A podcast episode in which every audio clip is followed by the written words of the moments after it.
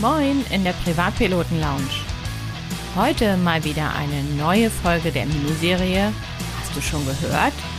Von und mit Fritz und Johann.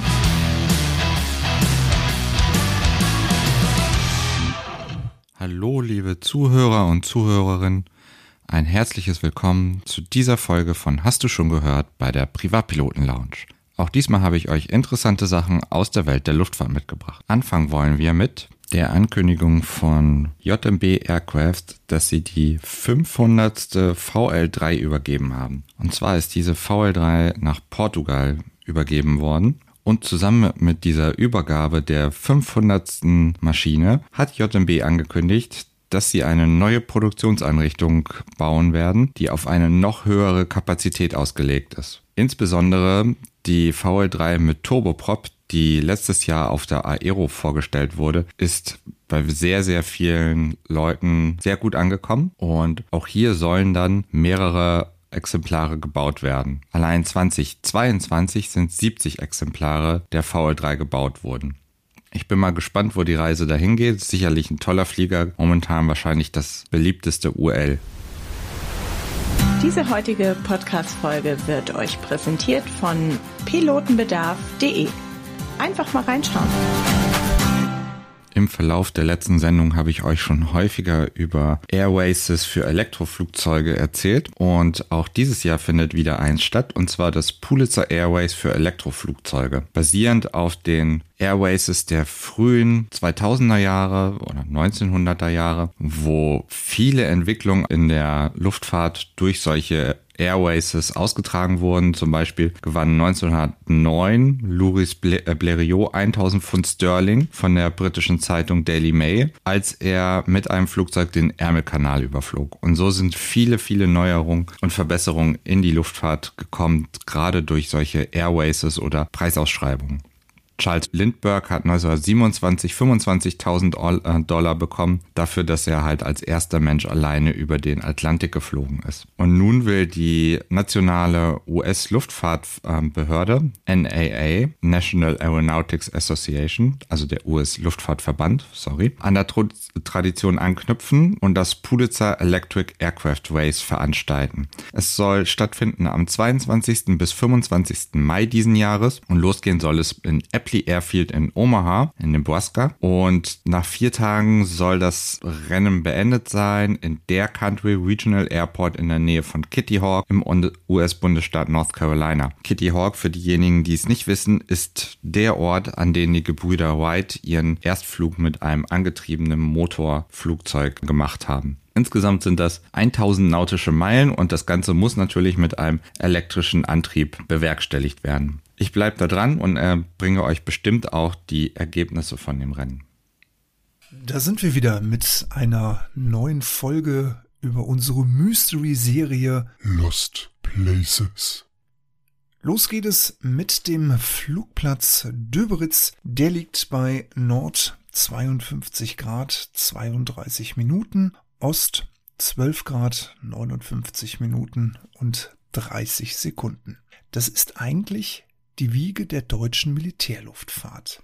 In dem Luftwaffenmuseum auf dem äh, ehemaligen Flughafen von Gato, das liegt am Westrand Berlins, da steht ein Nachbau von einem Albatros Doppeldecker aus dem Jahre 1910 und das ist das erste Militärflugzeug.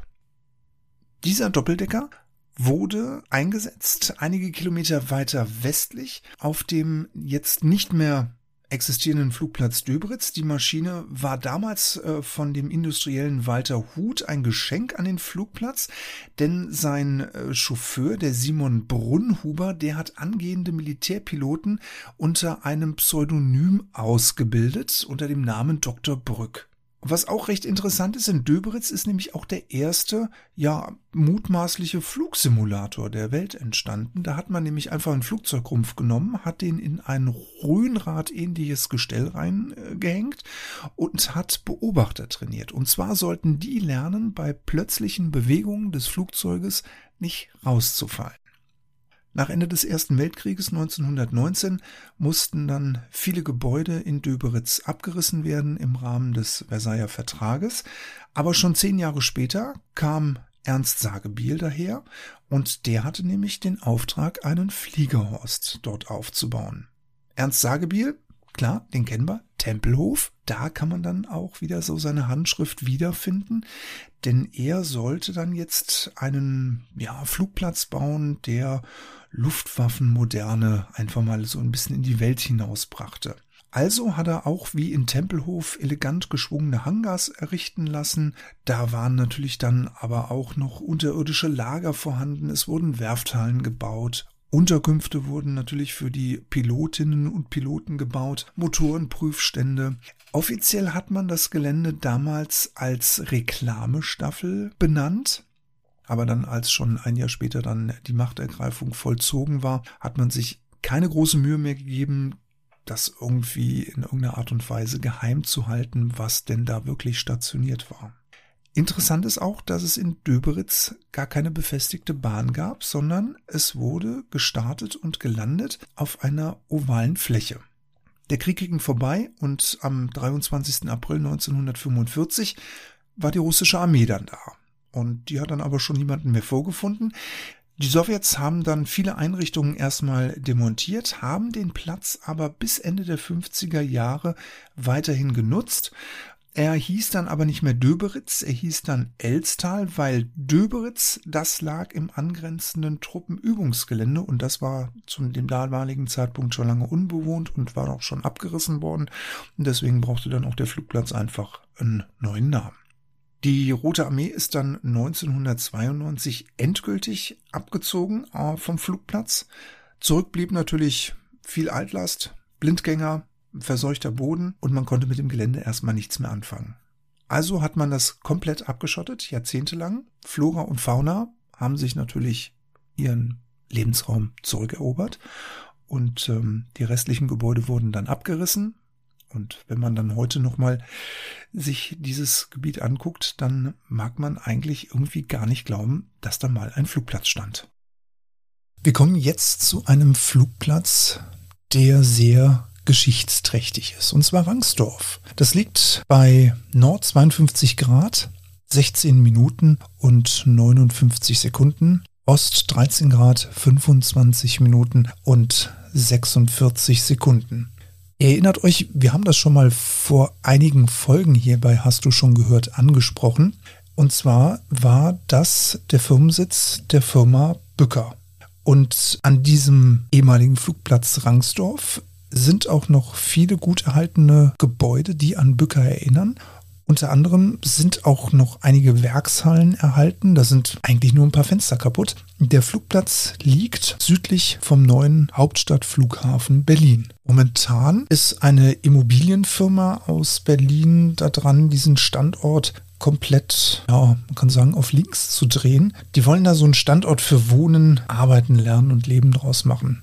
Aber die gute Nachricht, das Bücker Museum soll erhalten bleiben und es sind sogar Ideen im Umlauf, dass man die Endmontage sanieren will. Rangsdorf, das ging eigentlich pünktlich zum Beginn der Olympiade aus. Da wurde nämlich dieser Flugplatz als Reichssportflughafen fertiggestellt. Und zwar genau zwischen dem Flugfeld und dem Rangsdorfer See, der damals als Wasserflugplatz diente, hat man nach den Plänen, wie sollte es auch anders sein, von Ernst Sagebiel damals das Clubhaus des Aeroclubs geplant. Der Platz war eigentlich komplett neu geplant. Also er hatte ein Restaurant die Terrassen vom Restaurant waren sowohl zur See als auch zur Landseite hin geplant worden. Es gab ein Hotel mit 16 Gästezimmern und natürlich dieser Platz hatte diesbezüglich, was Flugzeugunterstellungen betraf, auch wirklich Rang und Namen. Denn die Ellie Beinhorn, der Hans Rühmann und auch Ernst Udet hatten in Rangsdorf ihre Flugzeuge stehen.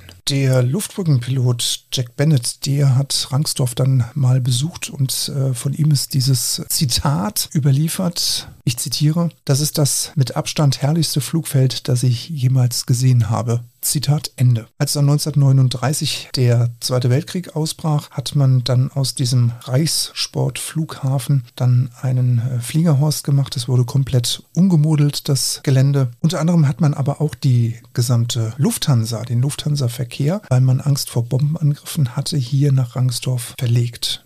Früher war das Tempelhof, da ging dann die Lufthansa nach Rangsdorf. Berühmtheit hat der Platz natürlich auch dadurch erlangt, durch Klaus Schenk Graf von Stauffenberg, der am 20. Juli 44 nach Rastenburg in Ostpreußen von hier losgeflogen ist, um das Attentat auf Hitler in der Wolfschanze vorzubereiten und daran teilzunehmen. Aufgrund dessen hat man dann auch in Rangsdorf ein Gedenkstein vor dem damaligen Aero Clubhaus zu Ehren von Stauffenberg und den Mitverschwörern eingerichtet. Am 22. April 1945, als dann die Rote Armee dann Richtung Berlin marschierte, ist ihnen dann auch der Flugplatz mehr oder weniger kampflos in die Hände gefallen und bis 1994 haben auch die sowjetischen Luftstreitkräfte Rangsdorf aktiv benutzt. Der Flugplatz Teltow, der ist auch sehr interessant, liegt bei Nord 52 Grad 23 Minuten 9 Sekunden und bei Ost 13 Grad 17 Minuten und einer Sekunde. Hier hat der erste Nachtflug stattgefunden. Und zu diesem Nachtflug kam es folgendermaßen. Im Jahre 1910, genauer gesagt im Oktober, hat man am südwestlichen Stadtrand von Berlin in Teltow ein Flugübungsfeld eröffnet. Und dann hat man da erstmal ganz kräftig geworben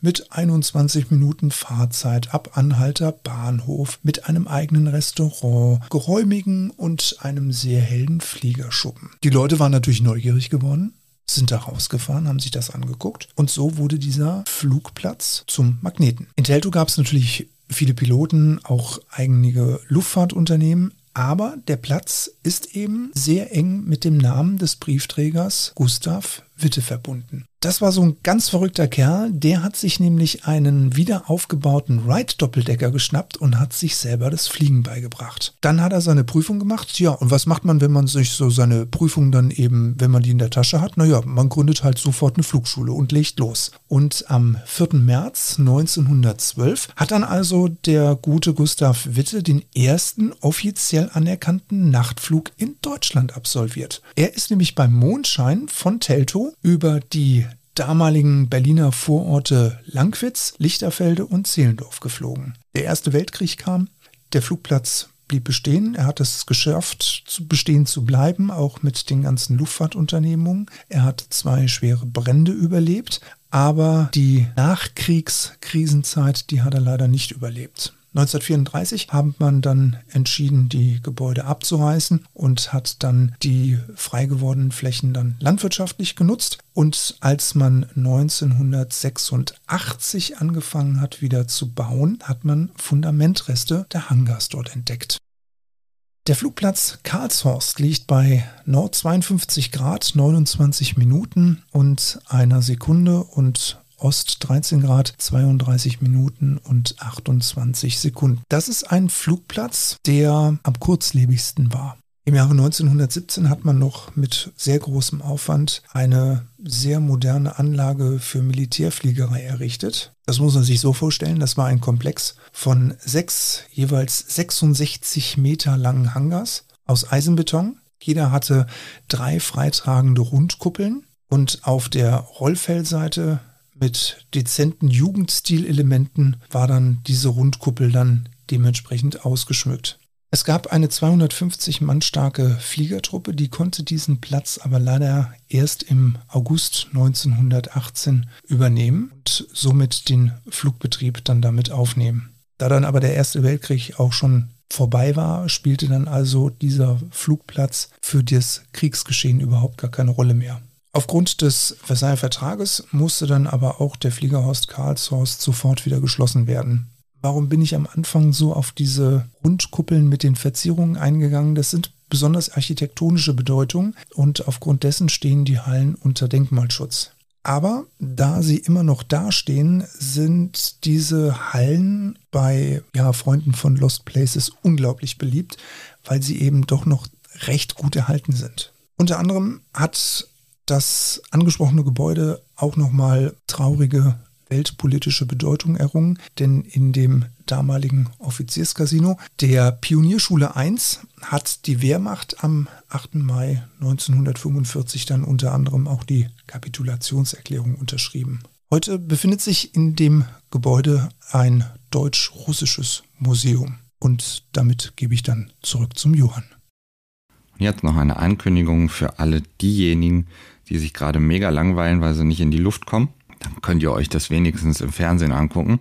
Und zwar gibt es mit dem Film Devotion einen neuen Flieger-Leckerbissen. Das Kriegsepos basiert auf einer Pilotenfreundschaft während des Koreakriegs und es ist eine wahre Begebenheit. Devotion ist die Geschichte des dramatischen Rettungsversuches von Fähnrich Jesse Leroy Brown, einem F-4U Corsair-Piloten der US Navy, der während des Korea-Konflikts 1950 vom Flugzeugträger USS Leighty äh, ausflog. Nach 20 erfolgreichen Kampfeinsätzen über Korea wurde Fähnrich Braun am 4. Dezember 1950 abgeschossen. Eine Kugel hatte die Spritleitung seines R2800 Sternmotors durchtrennt. Der Corsair-Pilot stürzte in unwegsamem Gelände ab. Um seinen eingeklemmten Kameraden zur Hilfe zu kommen, landete Browns Flügelmann US Navy Captain Thomas Jerome Hutner Jr. seine eigene F4U Corsair mit eingefahrenem Fahrwerk im Tiefschnee neben dem Wrack. Vergebens. Brown überlebte den Abschluss nicht. Captain Hutner wird schließlich für seinen Versuch, Brown zu retten, mit der Medal of Honor, dem höchsten Auszeichnung des US-Militärs zur Tapferkeit ausgezeichnet. Ich verlinke euch den Artikel zum Film in den Show Notes. Sicherlich ein sehr gut gemachter Film, aber wenn ich das richtig weiß, ist der Film produziert worden von den gleichen Produzenten wie Band of Brothers. Also sicherlich qualitativ sehr hochwertig. Schaut einfach mal rein. Es lohnt sich sicherlich. Und als letztes möchte ich euch noch darauf hinweisen, wo wir uns dieses Jahr treffen können. Zum einen findet ihr uns sicherlich auf der Aero in Friedrichshafen. Diese findet vom 19. bis zum 22. April 2023 statt und Fritz, Christian und ich werden dort bestimmt rumlaufen. Wenn ihr uns seht, haltet uns einfach an, labert uns an. Wir freuen uns immer wieder mit euch zu sprechen. Häufig werden wir wahrscheinlich auch auf der Aero Kurier Messefläche sein. Dort werdet ihr uns also auch sicherlich finden. Und am 18. bis zum 21.05. gibt es dann die Möglichkeit, mit uns an der Hörerreise teilzunehmen und einmal die Tschechei unsicher zu machen. Wir fliegen mehr oder weniger einmal rund um die Tschechei mit einem Abstecher natürlich nach Prag. Wir erarbeiten gerade die Route und die Möglichkeiten und suchen die Hotels aus. Wir würden euch bitten, euch rechtzeitig anzumelden und euch auch die Hotels zu mieten, damit wir alle die Möglichkeit haben, zusammen gemeinsam den Abend ausklingen zu lassen. Und es ist am schönsten, wenn wir alle zusammen im Hotel sind. Nähere Informationen findet ihr bald auf unserer Internetseite, natürlich auch auf Facebook und Instagram. Schreibt uns einfach. Ich würde mich freuen, wenn wir uns dieses Jahr irgendwann treffen können, ob auf der Aero oder auf der Hero-Reise. Und damit verbleibe ich. Bis dahin. Tschö, der Johann.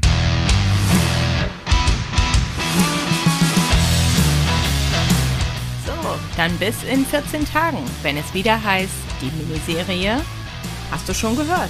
Mit Fritz und Johann. Bis zum nächsten Mal.